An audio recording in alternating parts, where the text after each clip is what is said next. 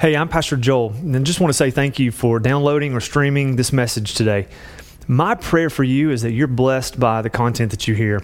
As a church, our desire is to make disciples of Jesus, and we do that by helping people to trust and follow Him in every aspect of their daily life.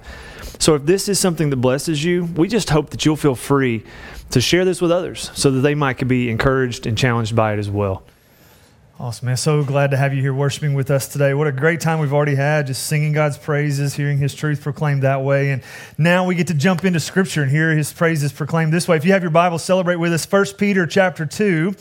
And we're going to uh, look into a passage of scripture today that's going to kind of continue us on in this series that we've been doing called Me and My House. Uh, we talked several weeks ago about the idea that, uh, that Joshua, when he had brought the people of Israel into the promised land and it was coming to the end of his life, and he had a chance to stand before all of the Israelite people and just say, You choose this day who you will serve, whether the gods of the Ammonites are on the other side of the river or the Egyptians where we've came from. You have to choose for yourself who you'll serve. But as for me and my house, house, we're going to serve the Lord. And so there was this idea we've been looking at early on in this series about a, an individual. As for me, I will serve the Lord. That you have to make that pursuit for yourself, that that has to be a goal that you have to say, I want to grow personally in spiritual maturity. I want to get to know this God who loves me, this Savior who gave his life for me. And so I personally will follow after God. And then as you do that personally, it becomes the desire of your heart to bring others along with you. And so specifically within your household, your wife, your kids, your husband, whatever it may be, that you say, I love God and I love Jesus. I've been changed by Him. He's transforming me more and more into a follower of Christ by the power of the Holy Spirit. And so I want others to follow along with me. So that's where we've kind of been and what we've been talking about. The first thing we see in that is that, uh, that we give the right to the Holy Spirit to take leadership in our life. And we say, God, we want you by the power of the Spirit of God in us. As Jesus comes into our life and we've accepted His salvation, and the Spirit of God is placed in us, and the Spirit starts changing us from the inside out. And so that's the starting point is we give uh, priority to the relationship with the Holy Spirit to walk in relationship with Him. And then secondly, that that is just a beginning step. That the, the next thing we see though is that this is a lifelong journey of sanctification, that it is a continual process throughout your lifetime to walk with God, to know Him, and to be changed by Him. And the things that we want to see in that is that we learn to say more and more no to sin and to self and our old way of life, that we're crucifying our old way of life, dying to the old man in order to become made new, a new creation, recreated in the image of Christ. So, more and more in our life, we start to say yes to the things of God, to the things that look like Jesus and his desires for us. And so, that kind of brings us to today where we want to dial into the, uh, the change that God is making in us internally and how that change impacts our relationships externally. That there are things all throughout our life where our faith begins to impact the world in which we live. And so, where I want us to see spiritual maturity impacting our lives today and playing out most is in the, uh, the different relationships that we hold in our daily lives and how we live uh, in relationship with other people, but bring Christ into the middle of that. And so, how we grow and how our relationships reveal where we're maturing spiritually and where maybe we still have some shortfalls in areas that we can continue to grow. And so, if you're taking notes, you may want to write this down first this morning. Uh, if you have our app, there's some fill in the blanks on the app, or if you're just writing some things down, you can do this. Uh, just write down spiritual maturity is uh, revealed in how I submit within different relationships. Spiritual maturity is revealed in how I submit to different relationships. And so today, we're going to talk about everybody's favorite topic submission to one another, submission to authorities submission to husbands, right? Submission to, uh, to leadership. So we're going to be talking about that. I thought people would cheer and clap. Nobody did in the first service, and you guys didn't either. But uh, that's kind of where we're going to be. No, it's too late. Sorry. Um, but when you think about this kind of idea, I remember going back, we need to talk about the word submission to kind of start out with, because a lot of us have the wrong idea about what that is. But if you were like me, uh, guys, maybe specifically, ladies, you probably didn't do Well, this is Appalachia. We're all a bunch of rednecks. You probably did. Do you remember playing the game Mercy or Uncle, where you lock hands with somebody, right? And you just get in a knuckle grip? Guys, you with me? Ladies, anybody? All right. So you would do this, and then the objective was to try to make them get down on a knee. Like you would just put pressure on them, and you would try to get them to get down on a knee, and they had to like submit to you, and then they would say either uncle or mercy, right? That's when you knew you won and they lost, and you asserted your dominance and your superiority over them. And so, uh, so that was just kind of the way things worked. But you had this dominance over them because of your superb power and strength and authority, which is why I lost a lot. in the game of mercy and uncle. I was teaching my kids the other day to play this. Grayson is 10 now, and he likes to come up and just grab my hands. And he has the most flexible wrists and arms of any human on the planet. Like, I bend him and twist him to try to get him to, and he just smiles at me and laughs. He's like, You're not strong, Dad. And so, so I don't like him anymore. if anybody needs another kid. Um, but this kind of idea in culture where Peter's writing to, that we're going to look at in just a minute, is just this that you yield to authority and power and strength. And the people of Peter's day would have recognized this because they lived under the Roman Empire, where everyone submitted to authority. Rome was the dominant authority, and you did what Rome told you to do. And if you were a wife, you were property to your husband. And if you were a child, you were property to your family. And if you were a citizen, you were property of Rome. And if you were in the government or lived under the authority of the government, you were under their power and submission to them. And they made you do what you wanted to. And so there was this social construct of saying, you will submit because you must. And as Peter comes along, the New Testament writers, including Peter, start encouraging Christians to display the work of God in changing their lives when it came to this idea and area of submission. And so they start writing things. Peter's going to write to us today some things that help us understand. It's not a new idea in the Roman Empire. In fact, they were already living that way. But in each relationship that we're going to look at today, Peter teaches disciples of Jesus to voluntarily submit. Because this is a different way of thinking. This is something that that changes the mindset, not submit because this is the social construct and you must, but submit because there's joy in it in following Christ. In honoring Him and what He's called you to, you live in lives of submission in different aspects and in different areas. And so we're going to talk through some of those today. But here's what we start to see when we do this as believers in Christ rather than this being something where somebody's forcing us by the hands to get on our knees and say, You will say mercy, we're able to joyfully submit ourselves to others. That we do that as a way of finding honor and pleasure in the way that we relate with God and what He's called us to. And so in all of this, we start to look together this morning at 1 Peter chapter 2 and see how God calls us to display spiritual maturity in the various relationships we have in our lives. So uh, 1 Peter chapter 2, starting verse 11, just read along with me. He says, Dear friends, I urge you, as foreigners and exiles, to abstain from sinful desires which wage war against your soul. That's what we've been talking about for the last couple of weeks. Verse 12 Live such good lives among the pagans that though they accuse you of doing wrong, they may see your good deeds and glorify God on the day that He visits us. Submit yourselves for the Lord's sake to every human authority, whether to the emperor as the supreme authority, or to governors who are sent by him to punish those who do wrong and to commend those who do right.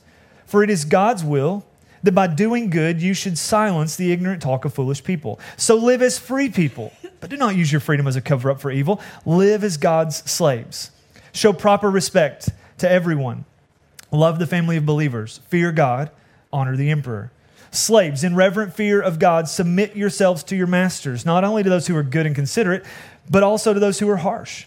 For it is commendable if someone bears up under the pain of unjust suffering because they are conscious of God. But how is it to your credit if you receive a beating for doing wrong and you endure it? But if you suffer for doing good and you endure it, this is commendable before God. To this you were called, because Christ suffered for you, leaving you an example that you should follow in his steps. He committed no sin, no deceit was found in his mouth. When they hurled insults at him, he did not retaliate. And when he suffered, he made no threats. Instead, he entrusted himself to him who judges justly. He himself bore our sins in his body on the cross so that we might die to sins and live for righteousness. By his wounds, you have been healed. For you were like sheep going astray, but now you have returned to the shepherd and the overseer of your souls. And so, God works in us and with us to conform us more and more into the image of Jesus. And our growing faith is seen in our godly lifestyle in an ungodly world. That's the whole idea that Peter's getting to here. Peter shows us several relationships in which that can take place. And so I want us just to kind of go through this passage and reveal some of those relationships to say, where is God growing us? Where is He showing us that there's spiritual maturity that's taking place in us because of the way we, re- we react and respond to authorities and relationships all around us? So here's the first thing that he talks about. He says that we have to understand how to live in this pagan world. Uh, and by the way, it's probably not the best idea to go around calling people pagans and just telling them, well, I have to work in this pagan job and I've got to go to school at this pagan school. You know, like that's not the best way of winning people over to Christ. But here's what he says is I want you to know and understand that's out there. So live such good lives, verse 12, among the pagans that though they accuse you of doing wrong, they may see your good deeds and glorify God on the day he visits. And so, as you and I are maturing spiritually, we're displaying more and more good deeds in our life. We're becoming more and more like Jesus. And he starts to say, if you want to really exemplify the life of Christ in a world that doesn't follow Christ, let that be displayed in your good deeds. There should be things that we do that are like Jesus. Jesus told us when he was uh, on the earth, he said, You will do greater things than I, even here. So we're supposed to model and reflect the life of Christ in our lives. So uh, there are surely going to be people in your life who will mock you because of your faith, who will make fun of you because of your faith who won't understand you because of your faith. They are so blinded to the truth, so blinded to the idea of a need for God and a relationship with Jesus that they will have nothing for you. And so you're going to be in places in your life where people will accuse you of wrongdoing. There are going to be people who will say, Well, you, you say all this stuff that you believe, but you don't actually live that out. You don't really do that stuff. Or I, I know behind closed doors you're not this Christian person that you claim to be out in public. And Peter's basically saying, Listen, you need to live such good lives among the pagans that though they accuse you of wrongdoing, it's all just false accusations. Nothing sticks because your life and what you say you believe and the way that you live it out all mirror Jesus. So that's the way that you live in this world. When you look at our world around us that's lost and outside of a relationship with Jesus, what does God desire of us? He desires us to be like Christ in that. So model yourself after Jesus. Then Peter gives us the first relationship to which we're supposed to find submission in our lives. Look at what he says in verses 13 through 15. Submit yourselves for the Lord's sake to every human authority, whether to the emperor as the supreme authority or to governors who are sent by him to punish those who do wrong and to commend those who do right. For it is God's will that by doing good you should silence the ignorant talk of foolish people. So we are a people who are under the submission of our nation's government, right? We live in a nation of laws and government, uh, government, and we are people who submit to that. And so we're citizens of two kingdoms as Christians. We have uh, a desire to live in the freedoms that we enjoy in this country, and we're citizens of this kingdom, but we also understand and recognize that we're citizens of a heavenly kingdom. And that when we come into relationship with God, one of the things that God does is that He calls us into His kingdom. His kingdom has priority in our lives over the earthly kingdom. We don't live primarily as citizens of the United States or wherever you might travel in the world or be from in the world, because that is home and there are ways you live under the constraints of government in those places. But you are citizens of the kingdom of God. And the way that you bring the kingdom of God into this world is by knowing how to submit and live under the leadership and authority of the government you are in in this nation. And so we're called into a submission in that. Now, that doesn't mean that you have to agree with everything that our government says and does. It doesn't mean that you have to affirm everything that our leaders do. But you do have to place yourself under their submission. When our government tells us to pay taxes, we pay taxes. When our government tells us we need certain forms of identification, we get certain forms of identification. Whatever the rules are, agree or disagree. If they're passed and they don't neglect the truth of God, then you go and you submit yourself to that as the authority over you. Now, here's the rub, and here's where it changes. When government starts to put on top of you oppressive things that go against the commands of God, then as followers of the citizens, as citizens of the kingdom of God, we have to say no to our earthly leaders in order to follow the commands of God. Peter and the apostles were um, understood this. When Jesus left earth and ascended back to heaven, the disciples started to proclaim the kingdom of God and the, the uh, salvation to be found in Jesus. And the rulers brought them in to the Sanhedrin and they started condemning them. Don't speak anymore in the name of Jesus. Don't teach people in the name of Jesus. They even beat Peter and the other disciples. And what did Peter say? Hey, you guys determine what's right or wrong, whether to obey God or to obey man. But here's what we're going to do we cannot help but to obey God. So if the rules are do what you say and it goes against the commands of God, then I must politely refuse to not live in submission to your authority in that. It doesn't mean you go out and start riots. It doesn't mean that you become a hellraiser. It doesn't mean anything like that. It just simply means that you say, I've got to go on with the things that God has commanded me to do in submission to Him. And if that hurts your feelings, then I'll deal with the human consequences. And as Christians, there are times where we have to just do that, where the authorities over us may tell us, you can't talk about this. Don't use his name anymore. You're not allowed to gather together publicly. And at those times, that's where we have to say, our citizenship, first and foremost, is in heaven and under the authority of God. And you choose to punish us any way that you want and desire, but we will not submit to your ungodly laws and rules. We must be people who follow God first.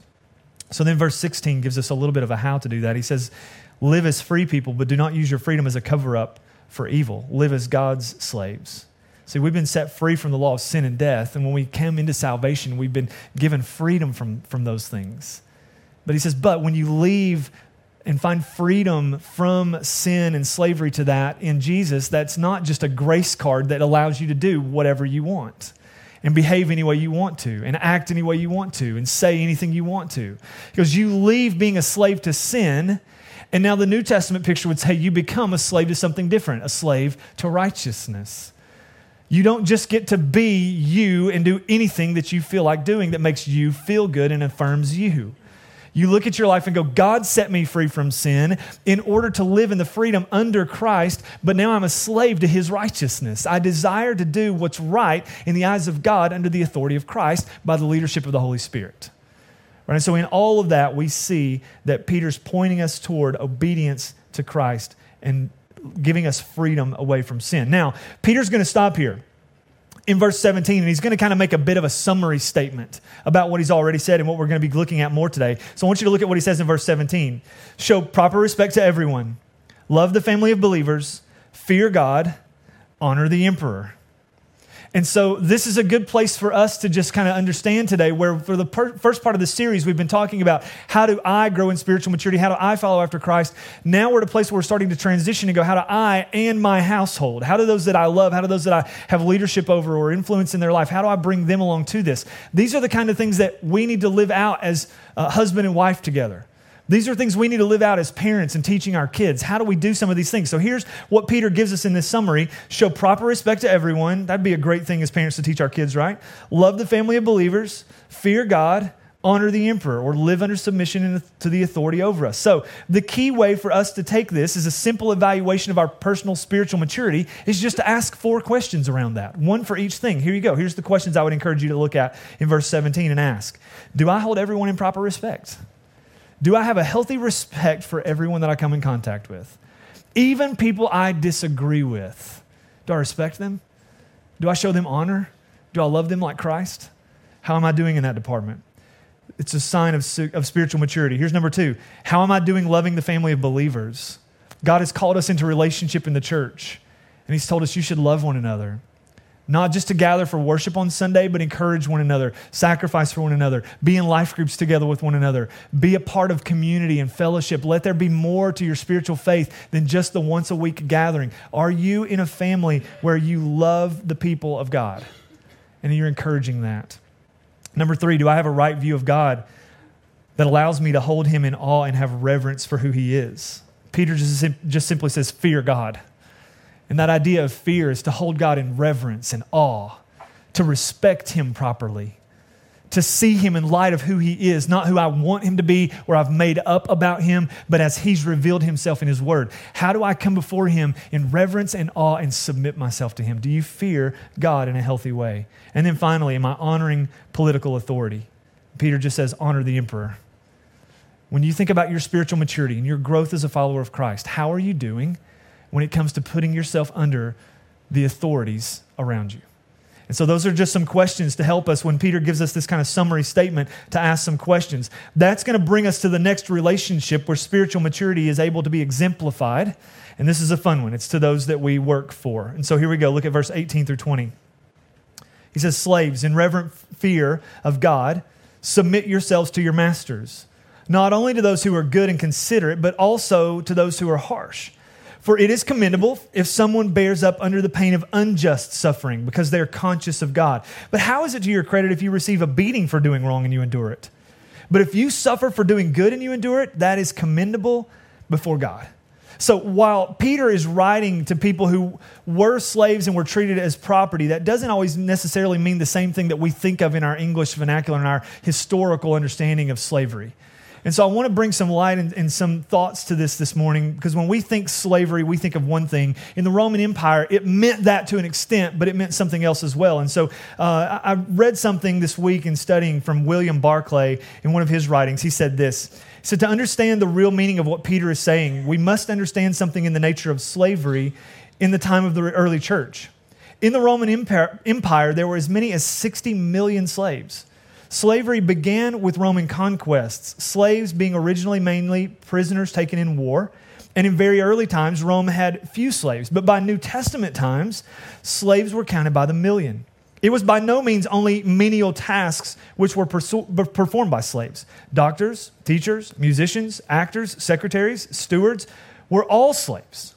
In fact, all the work of Rome was done by slaves. Roman attitude was that there was no point in being master of the world and doing one's own work. So let the slaves do that and let the citizens live in pampered idleness. The supply of slaves would never run out.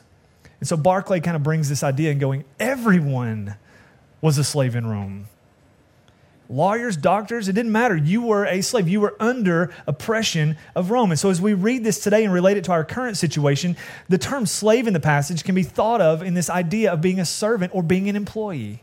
Like we can relate that to our current situation and go, this is what the New Testament would have us understand. How do we submit to those who are in authority over us when they're our bosses? And so Peter addresses that. He takes into account that as followers of Jesus, not all of our masters are going to be people who treat us well. He even says we're to submit to bosses and supervisors. And then notice what he says here not only to those who are good and considerate, but also to those who are harsh. He understands and takes into consideration hey, your faith may put you in a work environment where people don't understand your beliefs and they're not going to like your beliefs. In fact, it's going to be tough for some of you to work where you do because of your beliefs. And yet, you still place yourself under the authority of your employers, of your boss. And so we need to learn how to do that. In, in the case where there is struggle, when they treat you worse because of your faith, in that case, Peter tells us not to rebel against their authority, but to find yourself being punished for being written up for, for going against them. But he says, you submit yourself there. And if you have to suffer under unjust persecution, then do that for Christ. Don't rebel against it, don't fight against it maybe there's just a part that you have to go through in order to submit yourself to that authority and that leadership. And so for us, we get a chance to say then, that puts us in a place where our coworkers and others around us start to look at us and go, why, why do you let him talk to you like that? Why do you let her treat you like that? Why don't you get in her face and tell her off? Why don't you give him a piece of your mind? Why don't you just stand up for yourself? And on some level, I think we show our, our coworkers and those around us that we go, man, this is, this is how I represent Jesus. I don't like what they're doing to me. I'm not excited about it. I'm not passionate about coming to work and being, you know, reamed out every day. But I'm not going to, to mock this person, and I'm not going to belittle them, and I'm not going to berate them, and I'm not going to make a, a mockery of them. As I can stand under the authority of others with Christ behind me, I want to walk and find how to honor God in all of that. So at this point in verse 21, we get to the part of the text where Peter changes our focus and he actually says, Look at Jesus. If you want to know how to live under submission to authority that's unjust and ungodly, just look at Jesus. And he gives us our example. Look at verse 21. He says, To this you were called, meaning for us to submit to unjust authority, because Christ suffered for you, leaving you an example that you should follow in his steps. He committed no sin, and no deceit was found in his mouth. And when they hurled insults at him, he didn't retaliate. And when he suffered, he made no threats. Instead, he entrusted himself to him who judges justly. He himself bore our sins in his body on the cross so that we might die to sins and live for righteousness. By his wounds, you've been healed. And so we've been saying throughout this series, and Peter points it out again here in our pursuit for spiritual maturity, Jesus is the focus, and Christ likeness is the goal. That's the next thing I'd love for you to write down if you're taking notes this morning. In our pursuit of spiritual maturity, Jesus is our focus, and Christ likeness is our goal. And so he says, You have no further to look if you want to know how to bear up under the weight of unjust suffering than Jesus. If you want to know how to submit yourself to authority, look at Jesus, who went before a trial that was a mockery and didn't defend himself, who, who took a beating, severe beating, and never yelled out at his persecutors, who went to the cross and had nails driven in his hands and his feet and never condemned, but forgave those who were doing the very act. So he says, You look at Jesus and you're going to see how to act. Here's what Jesus did when it came to relationships that Peter's addressed so far Jesus lived in submission to God and earthly authorities. God was always the highest priority, but he lived under the submission of earthly authorities as well. Number two, he trusted that justice would come from God at the proper time. He said he entrusted himself to the one who judges justly and properly and at the proper time there will be justice for you in the things that you're going through that are difficult as you live under submission in this culture to authorities over you. God knows how to bring justice for his people. It may not happen in your timeline, but God will get the last word in these things. And then finally, he gave of himself sacrificially so we can be made right with God. Right? And so that's how we learn by Jesus' example how to exhibit spiritual maturity in the face of these different things. Now, what we're going to talk about next is in these relationships that displaying spiritual maturity works the same way in our homes that Peter's going to get to a point where in your Bible, if you look, you go, we just reached the end of chapter two. Now there's a break, and it's the beginning of chapter three. And I don't know how you read your Bibles. I know sometimes for myself, I'm guilty of just kind of going, hey, I'm going to read a chapter. I'm going to get to the end of that chapter, and I'm going to treat it like I would a novel that I was reading. I finished a chapter. I'm going to close my Bible. I'm just going to go on. And tomorrow I'll pick back up and I'll read the next chapter, and I'll try to maybe remember if it's connected to something before, but maybe not. Peter's book here, and everything mostly that's written in the, in the, uh, the New Testament, is are letters. They're meant to be read all together. Peter wasn't sitting around going, and that finishes chapter two. Now, number three. Like, that wasn't Peter. Somebody else put these numbers in later on. So he goes, for us, we need to see that chapter two and chapter three just roll into each other.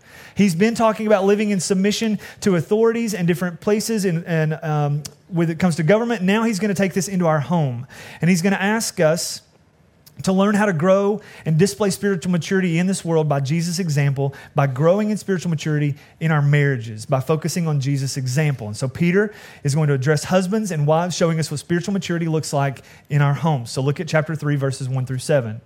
He says, Wives, in the same way, meaning tied back to chapter 2, where there was unjust suffering, there were different things that were going on in submission to other authorities. In the same way, wives, submit yourselves to your own husbands, so that if any of them do not believe the word, they may be won over without words by the behavior of their wives. When you see the purity and the reverence of your lives, your beauty should not come from outward adornment such as elaborate hairstyles and the wearing of gold jewelry or fine clothes. Rather, it should be that of your inner self, the unfading beauty and the gentle and quiet spirit, which is of great worth in God's sight. For this is the way the holy women of the past who put their hope in God used to adorn themselves. They submitted themselves to their own husbands, like Sarah, who obeyed Abraham and called him her Lord. You are her daughters if you do what is right and do not give way to fear. Husbands, in the same way, be considerate as you live with your wives and treat them with respect as the weaker partner and as heirs with you of the gracious gift of life so that nothing will hinder your prayers. Why Aren't you guys glad you showed up for church today so we could talk about submission in marriage? All you married people in the room like, I have been waiting for a message like this forever. Like, thank you so much, Pastor, for talking about this. Probably not. None of you did that coming to church today being like, I just want to learn how to submit to my husband. I want to learn how to love my wife better. Well, guys, maybe that one for you, but ladies, probably not. But when we think about this, remember again, the idea of what we talk about with this word submission, it gets taken out of context and gets the wrong idea put behind it in our culture so many times. And what we talk about is not a submission where we're going, You've married me, now do what I say, you will be under my authority. But this is rather a loving submission, a willing submission to come into a relationship and say, there is a way that God has ordered things in His church and in the family. And as a husband and as a wife, I want to order our ways the same under God's authority. And so, in Roman times, in the Roman Empire, submission was already happening like this. Except wives had no value. They weren't significant. They were essentially seen as property. And Peter is telling them to submit to this relationship now as Christians not because they're forced to, but because it honors Jesus. And Peter is specifically addressing uh, one point. He's addressing a situation as he's writing this part of his letter to wives who have become followers of Jesus, but their husbands are not. He's saying, So, wives, what's this going to look like? You've come into a relationship with Jesus, your husband is a non believer. How do you live in relationship with him? And how do you try to bring him into your faith? How do you encourage your husband toward a walk with Jesus that would change his life the way that it's changed yours? That's the specific context that he's looking at here. And so here's what, what Peter tells Christian wives how to lead their husband toward faith in Jesus. They're to submit to their own husband. Now, notice, ladies, that he doesn't say submit to everyone. You're not less than. Women are not less than men. There's not an unequal balance in who you are as a person. God sees us distinctly in the same light with equal value, but we have different roles. And in the home, he says, Women, you submit yourselves to men. And you go, How and why would I do that? Uh, Ephesians kind of helps us walk through this. Ephesians 5 21 through 24. Submit to one another out of reverence for Christ. That's for all of us as Christians to the church. He says, Submit to one another. That's a way to reverence Christ. Wives, Submit yourselves to your own husbands, as you do to the Lord. For the husband is the head of the wife, as Christ is the head of the church, his body, of which he is the Savior. Now, as the church submits to Christ, so also wives should submit to their husbands in everything. So, God has placed this order for spiritual leadership in the church and in the home. Our values are equal and our importance is equal, but our roles are different. So, men, it's important for us to be the spiritual leaders in our home. God has called us to that as Christian men. But, ladies, if you're in a relationship where you are a follower of Christ and your spouse is not, then here's what Peter wants to get to. He wants us to understand how you can share your faith with your husband and encourage him toward Christ. And he says this your ability to share your faith is without words, but by your behavior.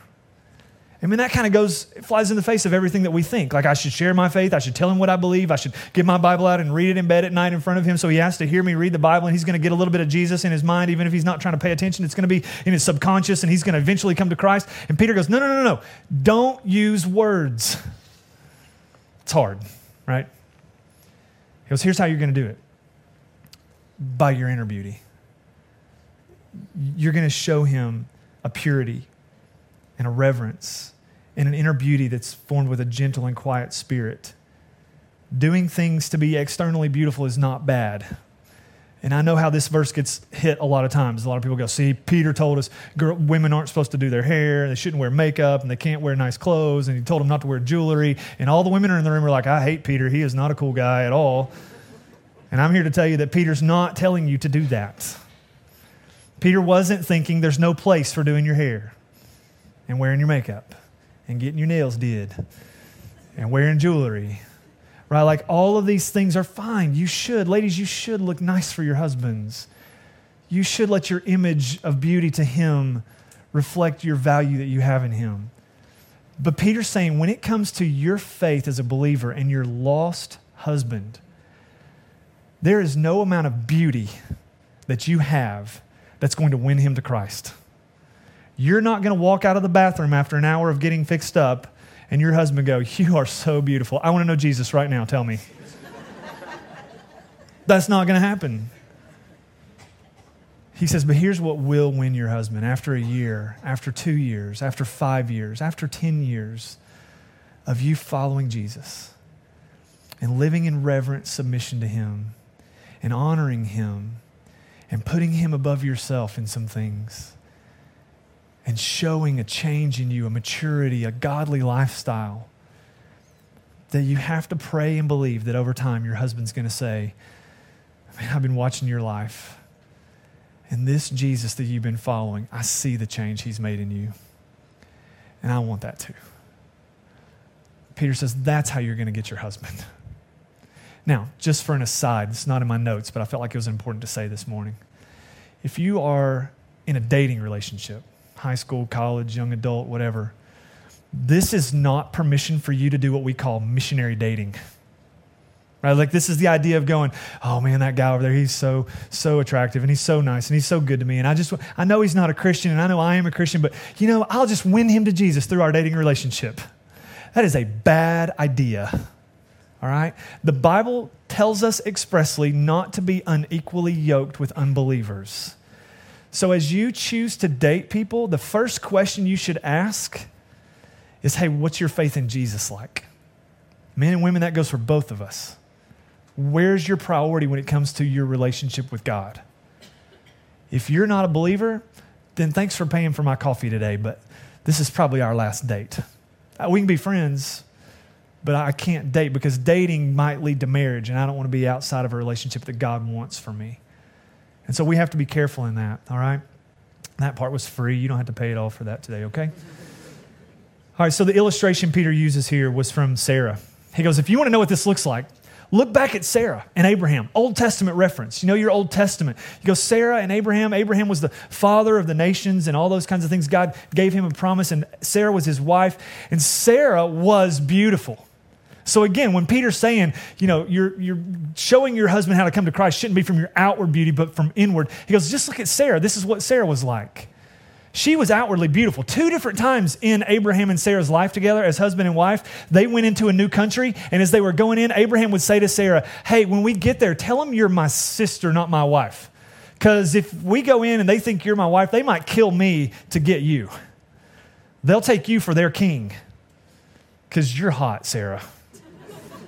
And we know that's true because the second time this happened in their relationship, Sarah was 70. And Abraham was still like, You are so beautiful, baby.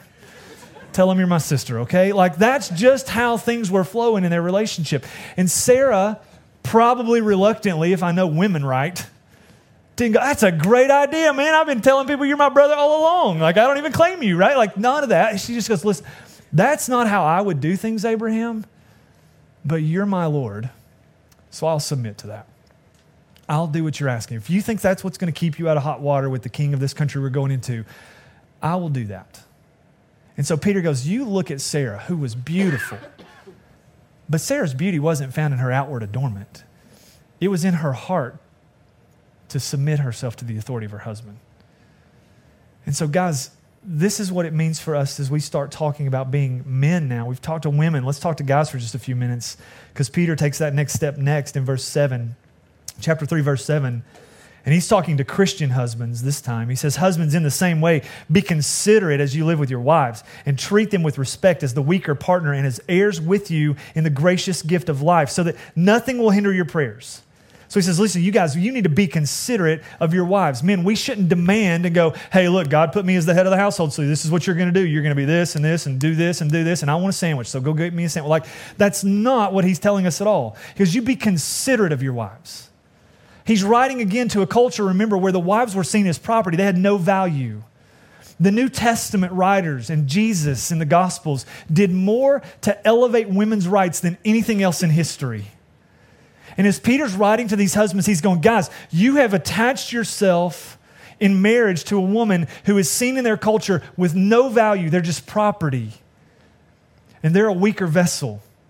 Now, on some level, that means physically weaker, but more what he's talking about is he's going, they have no rights in society. They're weak, they're exposed. When they go out into society, nobody's watching out for them. So, husbands, be considerate of your wives. You love them well, you take care of them, you bring them under your protection in your arms, you care for them. And, guys, for us to consider our wives, get to know them as deeply and intimately as possible what motivates your wife? What drives her? What does she love? What does she hate? What's her strengths? What are her weaknesses? How do you encourage her in her goals and her dreams and her ambitions? Consider your wife. Don't just go through life going, Well, I'm the head of the house, so it's all about me, baby. It's all about me. You're just along for the ride. That's not what Peter wants Christian husbands to do at all. He goes, You come into relationship with your wife and you be considerate of her. Ephesians, Paul talks about this as well Let's hit this quickly and then we'll start to wrap up. Ephesians chapter 5, verses 25 through 33. Paul writes, it says, Husbands, love your wives, just as Christ loved the church and gave himself up for her to make her holy, cleansing her by the washing with water through the word, to present her to himself as a radiant church, without stain or wrinkle or any other blemish, but holy and blameless. In this same way, husbands ought to love their wives as their own bodies. He who loves his wife loves himself. After all, no one ever hated their own body, but they feed and care for their body just as Christ does the church, for we are members of his body. For this reason, a man will leave his father and mother and be united to his wife, and the two will become one flesh. This is a profound mystery, but I'm talking about Christ and the church. However, each one of you must love his wife as he loves himself, and the wife must respect her husband. So when you look back at 1 Peter, he tells men to be considerate and treat their wives well with respect as that weaker par- partner. This passage in Ephesians kind of gives us that same idea to go, hey guys, we are supposed to love our wives well, like Christ loved the church. Well, how did Christ love the church? He sacrificed himself for it. He gave up his very life in order to save his church and to bring provision and protection to his church. So, guys, that's how you live in relationship with your wife. You love her to the point that you would lay down your life for her. You love her the same way you love you. You feed yourself, take care of yourself, watch out for yourself. You do those same things for your wife. You honor that relationship. And this is the picture of a wife, why she would submit to you as a husband. To go, why in the world would a woman come into a relationship and say, hey, God has told us He's the head of the church, the husband's the head of the family. I'm going to submit myself under your authority. And in this relationship, I see you as above and I'm going to order myself under you and under your authority. Why would a woman do that? Guys, it's because of the way that you love her, that you sacrifice for her, that you wash her as with the water of the word, that you present her back to God without stain or wrinkle or any other blemish, but holy and blameless. See, when we receive our wives at the altar, we stand at the altar, big life change and you'll receive your spouse in one condition. And Paul's telling us in Ephesians that by the time your life is over, either when you die or when Jesus comes back for us, you're going to give your wife back to Jesus. And our responsibility as husbands is to say, I received her in one condition. And throughout our lives, I've loved her and cared for her and nourished her and washed her with the Word of God. And I'm presenting her back to you today better than the way I found her. That's a picture of a man worth submitting to. And that's our objective and our goal. For Heather and I, this has been something that I've been so thankful for in our marriage. That she's been willing to, to do things even when it maybe goes against her natural desires and inclinations because she's followed my leadership. One of those things was coming here to be the pastor. We had been in Arkansas for just a few years, had bought a house, had gotten settled, our kids were in school. And I started going, Heather, I think God's changing what I'm supposed to be doing in ministry. I've done youth ministry for 15 years. I think He wants me to be a pastor, and I think we're supposed to move in order to do that. And she's like, We just bought a house. I don't want to go. But as we prayed about it, she started saying, You know what? If this is God's direction for us, because you've loved me so well, I'll go anywhere you go. I'll follow you. And listen, ladies, here's what didn't happen. She didn't come to Kingsport going, I hate this place. I don't want to move here. I don't like this. I don't even, I'm never going to give this church a chance. Like, I don't even want to know people here. She came with a smile on her face, joyfully, encouraging me along the way. Not reluctantly, not bitter hearted, but lovingly. Why? Because I've loved her and invested in her and poured into her. And so she said, That's a picture of a husband worth following, worth submitting to. Here's the last thing I want us to hit, and we're done. 1 Peter chapter 3, verses 8 through 12. The lens of this, I'm going to take slightly out of context, and I know I'm doing that. So I want to tell you ahead of time. He's looking at this passage through the lens of talking to the church. I want to put an additional lens in front of it. You know, like when you go to the eye doctor and they go, better one, better two, better three, Joel, better four, five. Like, Joel, you're blind. Like I am, I'm blind. There's lots of clicks on the eye doctor thing. I want us to see this of the lens of him talking to the church, but I want you to put an additional lens in front of it and go, how does this look in my marriage as well? All right? So it's the additional lens. Verse uh, 8, 1 Peter 3 8. Finally, all of you, and in that, all of you, and husbands and wives, be like minded, be sympathetic, love one another, be compassionate and humble. Do not repay evil with evil or insult with insult. On the contrary, repay evil with blessing, because to this you were called, so that you may inherit a blessing. For whoever would love life and see good days must keep their tongue from evil and their lips from deceitful speech. They must turn from evil and do good. They must seek peace and pursue it. For the eyes of the Lord are on the righteous, and his ears are attentive to their prayer. But the face of the Lord is against those who do evil. Here's the last thing on your notes you can't expect godly results in your marriage or any other relationship if you have ungodly actions that are behind them. If you want godly results, if you want a godly marriage, you need godly actions. If you want godly results in the relationships you have, you need godly actions behind them. For us, in all of these different things we've talked about this morning, and thanks for hanging with me. I know there's a lot. I know we've been talking for a while. Here's what I would say to leave us every relationship you're in is a relationship God uses to sanctify you, to make you more like Jesus. How you steward those relationships whether it's to your spouse, to the government, to your bosses, to our Christian brothers and sisters, how you find yourself living in submission and how you steward those relationships impacts your continuing growth in spiritual maturity. And so I want to just pray over together this morning and ask God to continue to help us grow in those things. Thanks so much for checking out our message today. We hope you are challenged and blessed by it. We want to invite you to come and worship with us in person if you live in the Tri-Cities area. We meet on Sunday mornings at 9 and 10:45 a.m. at One Fellowship Point in Kingsport, Tennessee. You can also get more information about us from our website or our mobile app. Have a great day.